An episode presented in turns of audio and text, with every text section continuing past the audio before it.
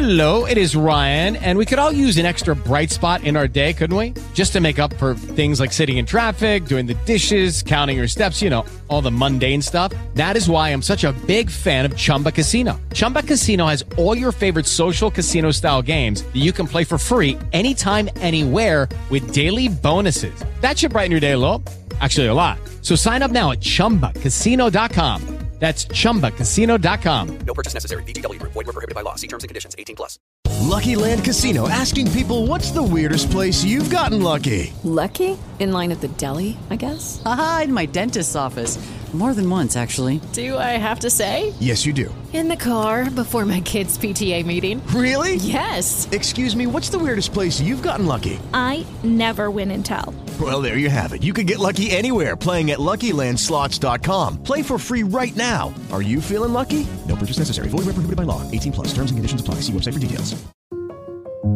Podcastbook.it presenta Lettori e spettatori con Ivan Scudieri. Ben ritrovati cari amici di podcastbook.it da parte di Ivan Scudieri. Oggi esploriamo il mondo della letteratura che è diventato più ricco da quando il mio amico Francesco Di Cerbo ha scritto Shark, questo romanzo storico che adesso lui ci racconterà. Ciao Francesco. Ciao Ivan, grazie, buonasera. Come stai prima di tutto? No, no, sto bene, sto bene. Eh, fine giornata un poco stanco, però ci sta, dai. Eh sì, ci, ci, può stare. Allora, caro Francesco, Shark, che significa squalo, questo romanzo storico ambientato nei Caraibi del 1718, sì. ma a questo punto mi ha incuriosito, dimmi di più. Allora, vabbè, prima di tutto grazie per questa chiamata, diciamo, questo podcast. Eh, io questo è un libro che io in realtà ci ho messo molti anni a scrivere. È un libro che parte da un progetto, eh, addirittura nei, nei, primi anni 2000. Wow! Ed è basato, sì, ed è basato, beh, proprio i primi no, però diciamo la metà. Eh, ed è basato più che altro su una mia passione, ma molto casuale, di letteratura de, del Settecento, dei libri di Defoe e anche proprio delle storie di pirateria che non erano proprio i classici, che ne so, Isola del Tesoro. Nel senso erano proprio, sai, i vecchi racconti, anche i vecchi processi pirati. Mm, Ci sono quelle, quegli in... scritti un po' più ricercati, insomma. Eh, purtroppo sono in inglese, però ah. sono sì, però diciamo che poi sono le letterature che hanno ispirato i pirati dei Caraibi, ma anche proprio in generale la letteratura di genere, cioè se noi sappiamo che è esistito il pirata Barbanera o il pirata Morgan è perché sono tutti pirati che hanno avuto dei processi. E allora come noi oggigiorno possiamo avere, che ne so, il processo antimafia per cui tutti stiamo alla televisione, guardiamo, eccetera, allora c'erano queste cose qui. Quindi oggi c'è Matteo Messina Denaro, ieri c'era il pirata Barbanera. Più o meno sì. Più o meno sì. e raccontaci un po' di questo libro, la trama, insomma, incuriosisci i nostri ascoltatori che magari eh, saranno poi propensi all'acquisto. Allora, eh, prima di tutto questo è un libro che è fatto proprio per gli appassionati, è un libro che è abbastanza lungo, è una trilogia. Questa è la prima parte, eh, la storia si chiude però nei primi due libri, il terzo diciamo è, è, è un di più, nel senso che è il post e il pre, quindi è, è, è propedè, cioè diciamo è, devi aver letto i primi due per capirlo, però puoi non leggerlo per sapere come finisce la storia. Ah, ok, quindi è come la, le serie TV, sai che le serie TV si muovono con la storia in orizzontale, quella che si sviluppa nel corso degli episodi, e la storia in verticale, cioè ed è questo il motivo per cui esatto. se tu guardi un episodio di una serie tv in realtà hai un inizio e una fine, però poi le vicende dei personaggi si sviluppano nel, nell'orizzontalità della serie tv, così eh, come esatto. questo libro, se ho capito bene, si sviluppa in una trilogia, ma se ne leggi o il primo, o il secondo, o il terzo, hai comunque una storia che ha un inizio e una fine. Esattamente così, esattamente così. Chi è il protagonista eh... di questa storia? Allora, il protagonista di questa storia si chiama Shark o meglio, lui è un personaggio che è inventato, chiama, io l'ho chiamato Peter Blakeman, è chiaramente liberamente ispirato a vari personaggi che esistono, però ufficialmente me lo sono inventato. Mm. però la caratteristica è che questo Shark, soprannominato Shark, eh, diciamo che è, uno del- è un membro dell'equipaggio di Barbanera. E sia Barbanera sia tutti gli altri personaggi della ciurma sono veri. Perché? Perché eh, lui, tramite le avventure di questo Shark, tu conosci quelli che poi sono stati veramente le, le azioni della ciurma di Barbanera e anche dei, dei processi. È un libro che parla anche molto di politica.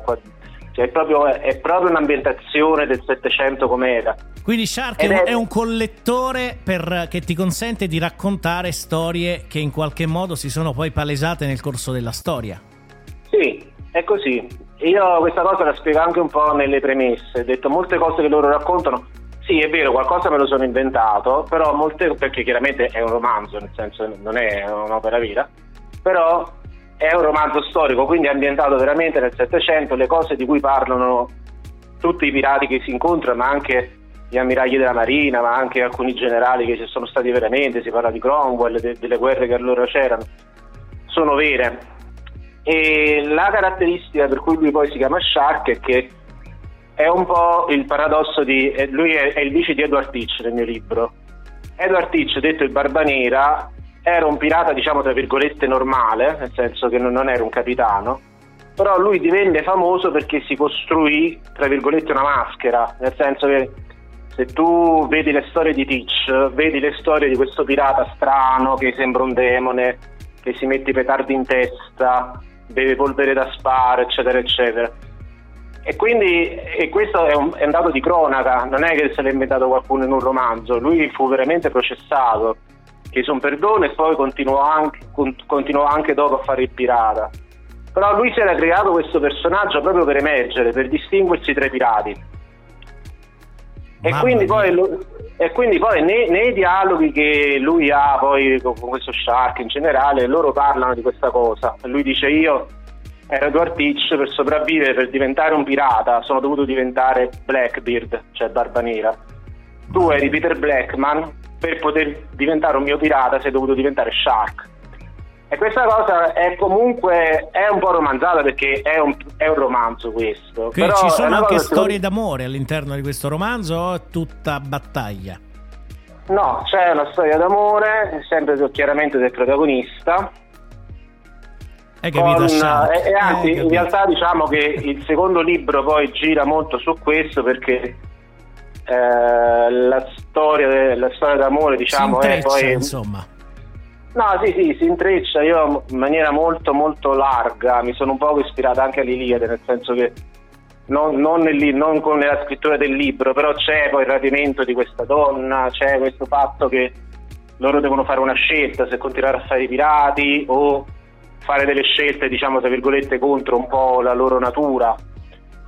Ed era un po' quello che poi al tempo veniva chiesto, perché al- nel- questo è vero, cioè nel senso nel Settecento tutti questi pirati venivano ingaggiati, tra virgolette, dai governi, o con una lettera di corsa, che appunto per questo poi esistono i corsari, oppure anche veniva proprio pagato una specie di riscatto dal pirata che veniva perdonato e poi diventava un cacciatore di taglie.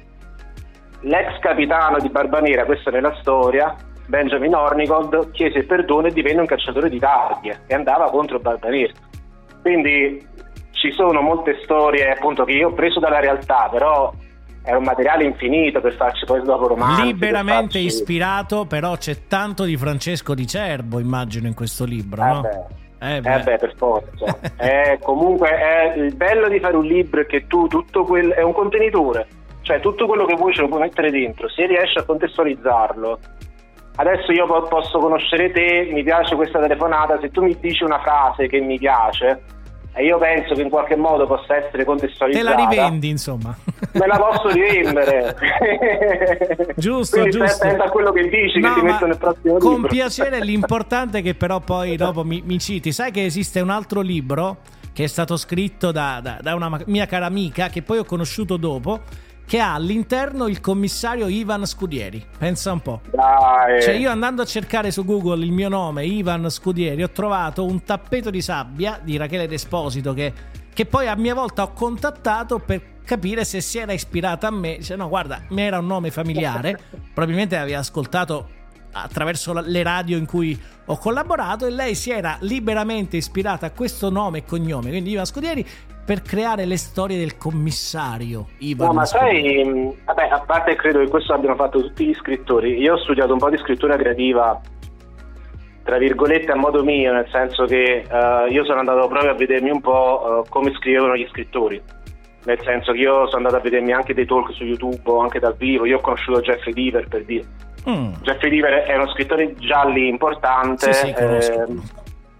Faletti è stato un po' il suo ghostwriter, nel senso che ha lavorato, ha collaborato con lui.